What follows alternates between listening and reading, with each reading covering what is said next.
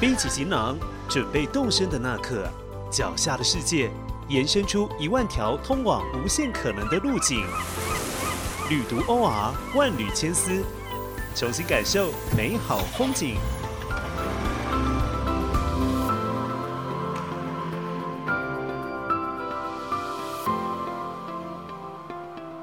据统计，每年约有三十万来自世界各地的人来到圣雅各之路朝圣。虽然能真正走完全程的人比例并不高，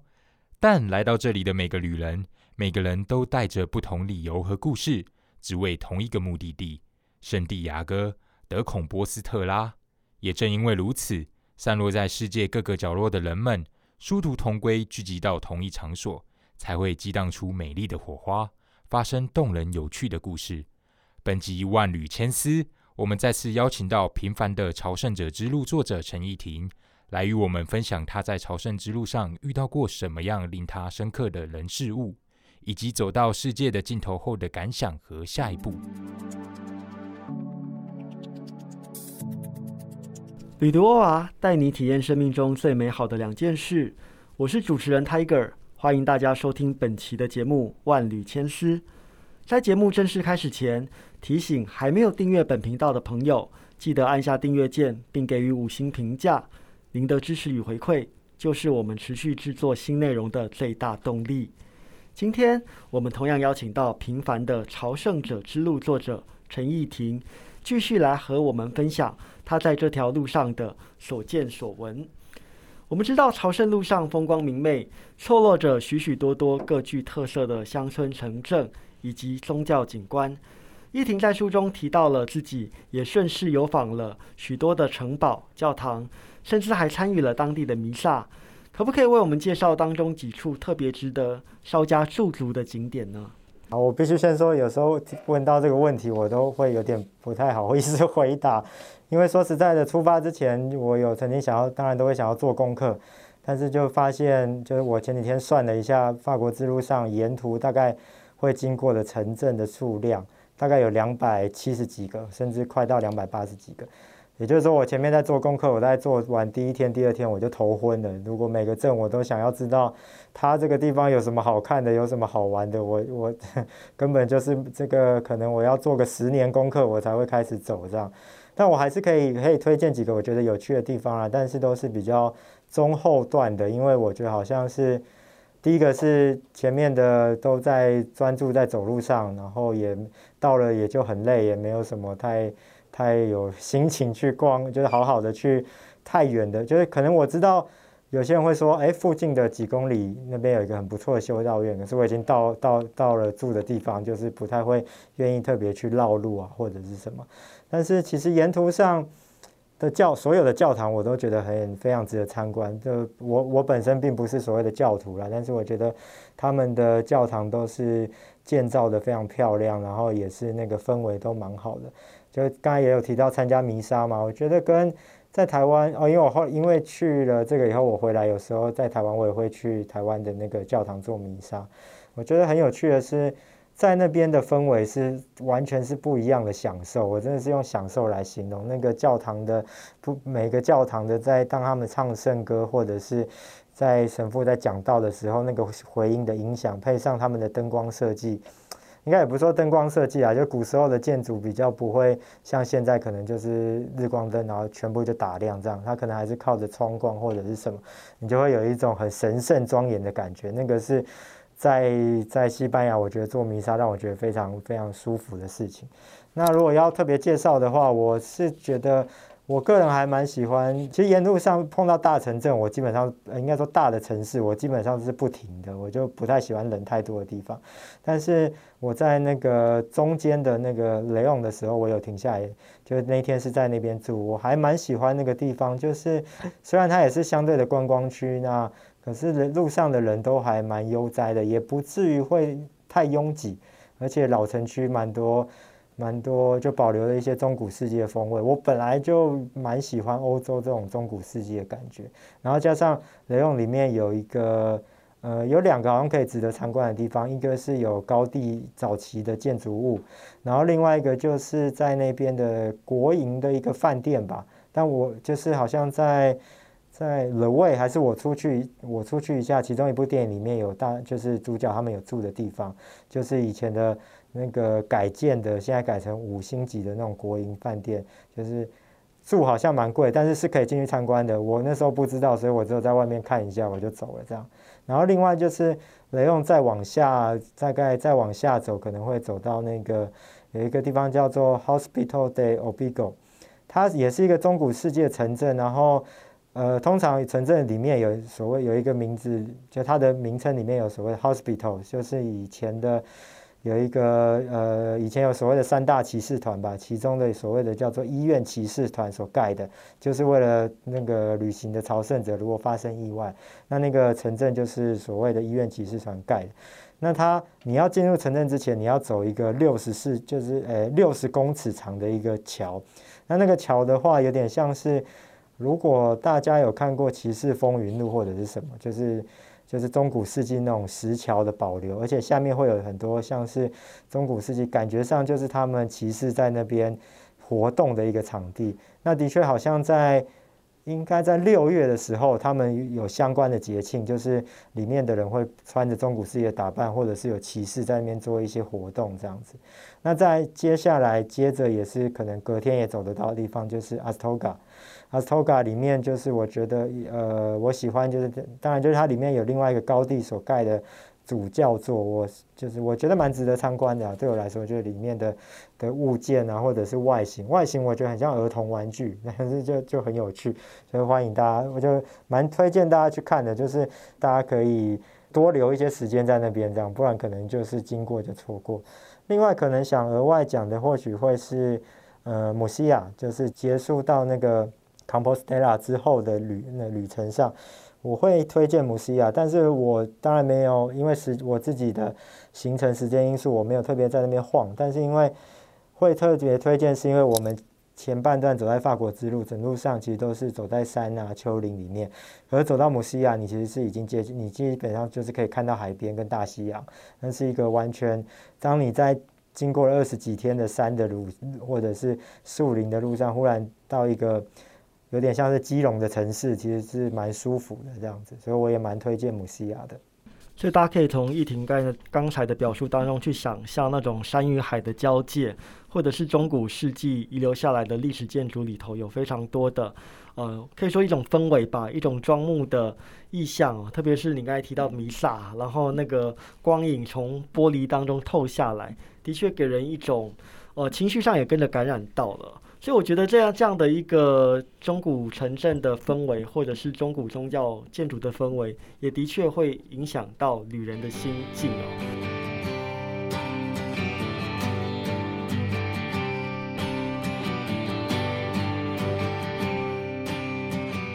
所以说到这个心境呢，我我很好奇了，在这个一路上啊，你自己在情绪或者心境上面的变化样态，像你在书里面不止一次提到，就是有的时候你走着走着就莫名其妙的流下泪来，或者前方的路程明明风雨飘摇，但是在风雨中你却越走越快乐，甚至走到后来不自觉开始笑起来，看似失常的情绪起伏，是不是反而更加的接近本真的自己呢？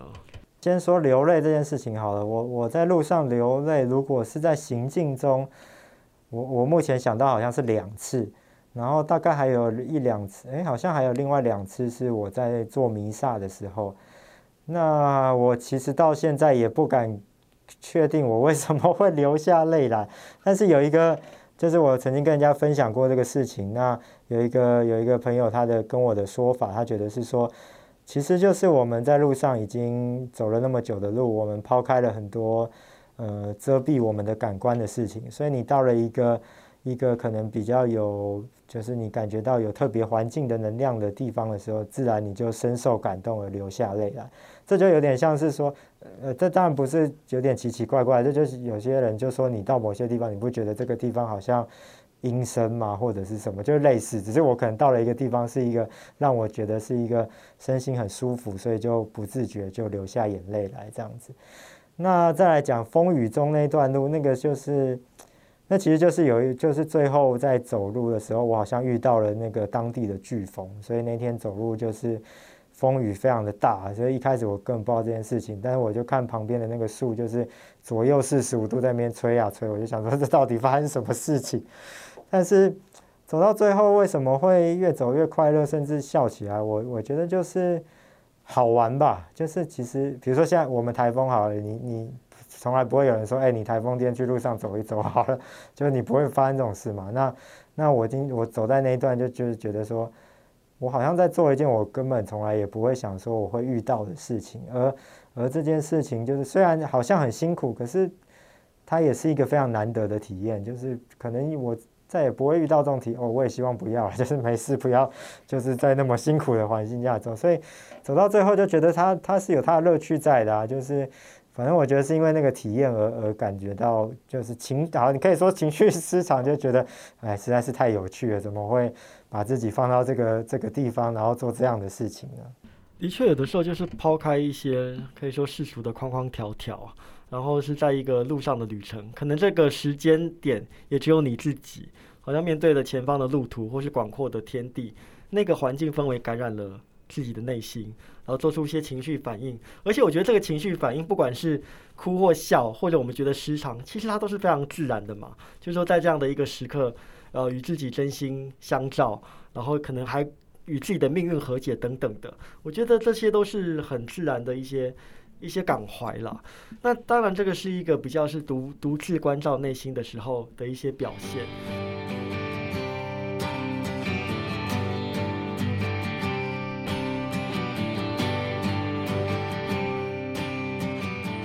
那我知道说你在预定这趟朝圣者之路的时候，基本上是只身出发的。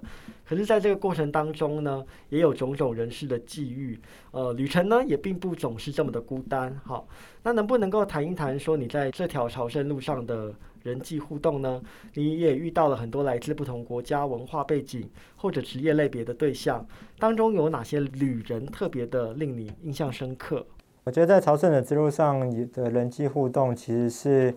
很自然的事情，因为你走在路上，像我是一个人去嘛，那我一个人去，我如果在路上走久了，当然，呃，应该说，先回到最前面，就是现在大家朝圣者路上，我们如果遇到其他朝圣者，我们都会互相打招呼，大家就会讲一句西文的那个 “buen camino”，就是一路顺风这样子。所以沿途上基本上，就算你不认识人，你也是都会跟大家打招呼这样子。那那其实走久了，一个人走，如果无聊的话，借由打招呼之后，顺势就往下，你就可以开启你想要聊天。通常就会问对方是今天从哪里来啊？打算走到哪里啊？那今天又走了，或者是之前又走了多久？那如果对方你其实是可以感觉得到对方当时的状态是不是想要跟你聊天的？那如果他愿意跟你聊，自然就如果聊得顺之后，又常常看到他，很容易就会变成朋友，甚至一起走。那反过来也是，就是你自己走的时候，如果你有人跟你打招呼，而他跟你就是攀谈，如果你刚好不想要走，你那一段时间只想要自己安安静静的走，那也无所谓，你就走你的，不会有人觉得是你怎么没有什么礼貌或怎么样，因为你就呃，我我也会用一个方式讲，就是老实说，你可能也只会看到他这一次啊，所以你何必在乎那些比较所谓的礼貌啊或者是什么的。那再来说，遇到不同国家文化，其实好好多，哦，就是那个那个累积起来，就是都是一个很有趣。就我觉得我碰到有一些有趣的，比如说我曾经遇到一个芬兰人，然后大家在分享说：“哎呀，你为什么会来啊？或什么？”他就说：“哦，没有，因为我在芬兰的工作没了，然后我听说这个西班牙花费比较便宜，我实在是要来省钱啊，所以我才来走这条路这样。”然后我就想说。哎，人家是为了省钱才来，我们要来还要先就是我们虽然也是人家来是很轻松的，就是那种花费的感觉，就是可是我们还要存钱才能够来。然后比如说，我还要遇到一个意大利大概七十几岁的老爷爷，那天是我们正是往那个教堂的方向前进，然后可是在聊天的时候他就说：“哦，没有啊，我已经去完教堂了，我要走回家。”他的他家大概他家在那个意大利图林吧，所以总之来回大概两千多公里吧。就就也是一个你，这当然说对中古世界朝圣者来讲，他们一定是要走回家嘛。可是对我们现在来说，就会这这这个是什么状态？从来没有想过有这种这件事情发生。然后再来就是我我有一个印象深刻，同时也跟我走了大概，其实严格上说他只跟我走了一天。但是后来陆续我们也同时遇到好几天是一个呃波兰哎华裔的波兰人哎不对华裔美裔的波兰人，反正他是波兰人，他他现在在美国。那他大概我那一年碰到他是六十二岁。其实我我印象深刻应该是第二天吧，第二天是那天我其实已经没有跟他一起走了，但是我们那天走的公里数是四十七公里，我记得我那天走了四十七公里。但我在上午的时候，我在其他城镇我还有看到他也有打招呼，但是下午因为我们要横跨一个大概中间可能也是十二十五公里都没有，就是其他就等于城镇间隔就十二十五公里之类的，也就是说再加上前面的等于你负担是非常大，所以我就在路上都没有遇到他。我想说啊，那他大概可能在其他地方休息，可能今天没有要走那么远。结果我就我走完四十七公里以后，然后我在附近。就我回到庇护，就我们在庇护所梳就梳洗完毕以后去吃饭。我一进一个餐厅，然后我就听到有一个声音，就说 “You are too slow”。就那个老老人家就坐在那个餐桌上，然后看着我，然后我想说，这个这个六十二岁的一个一个老先生，没想到就是走的还就是我我当然不压抑他走完了，但是我压抑的是他比我还要快到这件事情，然后就觉得说哇，他们。我我其实从他身上好像看到了那种中欧的人的那种很艰苦的那种风骨的感觉，嗯，但但其他还有很多很多印象深刻的朝圣者啦，因为其实那种我我觉得其实有些深刻是累积下来的，就是你可能听到一个人的故事，又听到一个故事，又听到故事，那个累积下来的东西，其实就是我我个人的归纳就是其实打开了，我觉得打开了我的眼界，而那个眼界就是告诉我，这世界上还有很多其他的可能性。那那个可能性是可以，既然我知道世界上有很多可能性，就会让我在以后在做事上面啊，或者是什么，就会觉得没有视野没有那么小了。其实就就是让自己更更自由、更放松了。这样。对，我觉得旅途中的这样的一个人事邂逅，真的是萍水相逢，当下即逝哦。像日文里面有一个说法叫做“一期一会”。就是那一次的相会，大家都是在亿万年之间的某个刹那，就在某个地方交汇了。这个交汇本身可能会激发出很多的呃不同的火花。那这些人可能在你身上留下了某些印记，他们不自知，可是你知道他们经过了你，然后带给你什么样的改变。所以我觉得这种旅途当中的人事邂逅呢，呃，当然有它呃这个美好的一面，但是也有它这个呃优美的一面，就是大家在实际踏上路上的时候呢，可以多多的来跟不同背景、不同国家或者文化类型的人呢，来进行一些互动哦。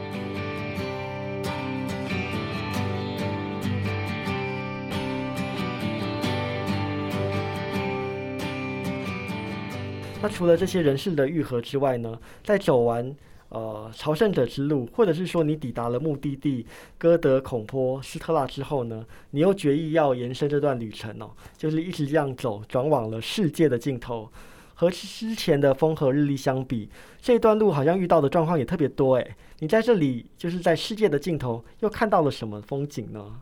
呃，我觉得那个状况就是身体跟心灵层面都都有遇到。首先就是。心灵层面上是一个很大的打击，也不是说很大的打击，就是说我的很多前面一起走过的朋友，或者是到最后跟我一起走到教堂的的朋友的的一起路上的人，他们都说哦，他们会继续到世界的尽头跟母西亚，可是他们说他们不走了，我们就是他们就决定要用坐车的方式这样，但是因为我自己是。在出发前就是希望都可以用走的，虽然我我听到他们讲我也很挣扎，但觉得嗯好吧，都给自己有这个这个承诺，就想说试试看吧。反正而且第一次来还是都用走的，所以就是然后接下来就是说在路上你就忽然发现说，从那个 Compostela 之后呢，路上的人数锐减。就比如说我第一天走，我觉得我应该没有遇到超过十个朝圣者吧，而且。我如果遇到的绝大部分都是要往那个教堂方向走，跟我是反方向，就是我路上就没有其他人。然后我觉得可以依靠，就算就是应该说在路上就是有很多一起走的朋友。那你就算知道他，就算你们今天没有一起走，你也知道他在路上，所以你心里是有一个有一个支撑感，就或多或少从他们身上有。可是你会发现，哎，不对啊，他们都去坐车了，那我我到底现在在干嘛？我为什么要一个人在这边 这边就真的很凄，好像很凄苦的走这样，所以心境上的那个感受是非常强烈的。然后我我也有人问过我说有没有想过不要走了，我就说，其实我在到教堂之前从来没有想过。不走就是要放弃这件事情。可是我在后面那三天，我会想过这件事，就会觉得为什么还要走？我干嘛自找麻烦？我就去坐车就好，干嘛就是把自己搞成这样子？然后再来就是说，因为旅程的那个规划的问题，然后加上我有点误判，我在第二天的时候走了五十五，快要接五十七公里吧，快将近六十公里，就其实我已经完全超出我体能的负荷。我到最后是身体就是。完全没有办法立起来，我都是趴着在走，就是只能靠登山杖一步一步在往前走这样。那再来就是我从母西亚到世界的尽头那一段，就是更可怕，就是我要走路的最后一天，就像前面有说到，我就碰到了所谓的飓风，他们的飓风就是有点接近我们的台风吧。然后就是一样啊，就是路上也没什么人在走，只是我觉得，可是反而那个新那个那个路程有点有趣的是，当我在走的时候，其实跟我同方向是没有人的，但是呢。当我在山里面走的时候，我看到反方向有人走过来，我就觉得哇塞，真的是，就是有一种精神战力提升，就是啊，还是有，还是有一个，还是有战友在走，不是只有我在走，所以其实也是也是蛮感动的。然后当然也也觉得说，好吧，这个真的就是如果相信有有上天这件事情，真的是考验呢，就是。好啊，你说你都要用走的，那最后一天我就给你来一下这个，看你还要不要再走，这样到底对这个到什么程度？那最后还有一个可能蛮感动的事情，就是说，呃，其实，在路上都会有那个记录，就是说离教堂多远的石碑，他可能会写说几公里啊，几公里，但是标示零公里的石碑，只有在姆西亚跟世界的尽头才会看到。所以当我到世界的尽头的时候，其实母西亚已经看到一遍了。可是当初我知道母西亚不是我最后一个点，就还没有特别感受。可是当我走到世界的尽头的时候，看到那个零公里的时候，就就啊，旅程旅旅程真的结束了，就是回到了那个所谓的起点。那我我就觉得这几天就开始很多这几天的想东西啊、情绪啊，会一个一个的出现，然后同时也会想说。哎，对啊，我结束了。那那接下来，我我虽然走到零了，可是好像也是在告诉我，我又要再从零再开始往前走了。我必须再去走我下一段的旅程。所以那个那个感触是是蛮深刻的。我觉得刚才听依婷讲，真的是你说走到那个零的那个呃，算是纪念碑嘛。其实好像就是一个圆满或是一个回归的感觉，可是就让我想到那个朝圣者之路的一个意象，它就是以扇贝作为自己的呃一个一个象征。那扇贝它有什么样的特色呢？大家可以想象扇贝上的那个贝壳表面有很多的纹络，它的纹络最后都会汇集到一个点上啊。那反方向来说也是，大家从这个零的纪念碑出发，又要上回到啊世界各地了，或是上回各自不同的生活。那这个感触，我相信是在一婷很坚持的走完全程路途当中呢，呃，留在他心里心里当中的一个画面或者印象啊。所以我相信你在出发前或者行程当中，或是到达终点之后，身心灵一定都产生非常大的变化。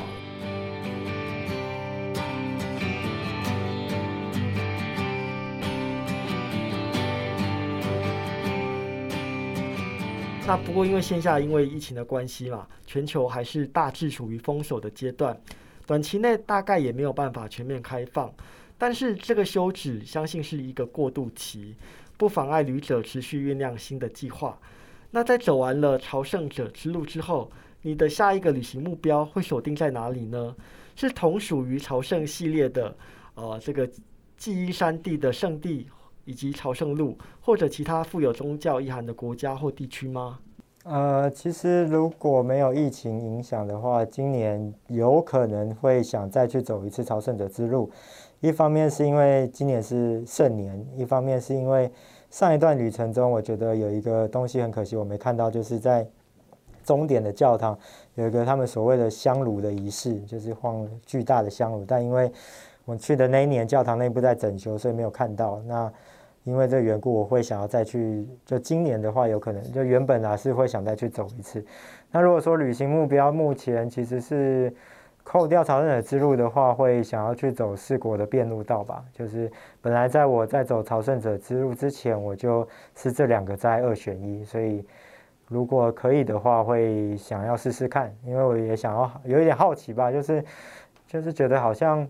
两边都是属于这种有点宗教宗教意味的朝圣之路，想知道说，因为尤其是回来以后就觉得好像有两派的感觉，就是。有喜欢走朝圣者之路的，也有喜欢走四国片路的，但好像没有。截至目前为止，我好像没有遇到两个都喜欢的。我有点好奇这个差别是什么？可能就真的就是跟，其实就跟一般旅游一样嘛，喜欢西方的跟喜欢东方的，但还是想自己去亲身体验，到底为什么没有？目前还没有遇到两个都喜欢的人这样子。所以这真的是喜欢哪条路线，可能冥冥中自己的喜好之外，可能还有一点缘分的因素吧。就像台湾跟日本相对来说物理距离是比较近的，可是，在旅程的规划上，你反而优先了去了呃西班牙的朝圣者之路。所以我觉得假以时日啦，只要这个疫情告一段落之后，相信你还是有机会。不不论是重走朝圣者之路，或是展开新的行程计划，相信都是值得期待的。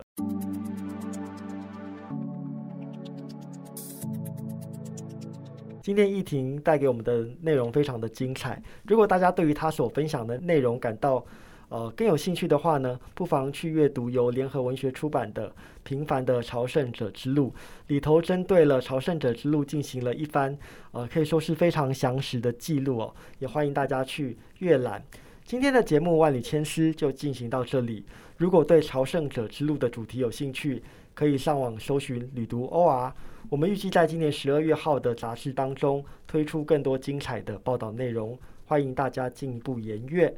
如果想获得最新消息，别忘了追踪旅读欧瓦的脸书以及 IG 专业，并加入旅读播客的脸书社团。喜欢本频道的朋友，别忘了按下订阅键，并给予我们五星的评价。旅读欧瓦，期待再次上路。感谢收听这一集节目内容，万缕千丝陪您探索一万种旅行他方的目的，换位一千种思考生命的方式。如果喜欢本集内容，欢迎上网搜寻旅读 OR，获取更多资讯。万缕千丝，期待能在下一回声音的旅途中与您重逢。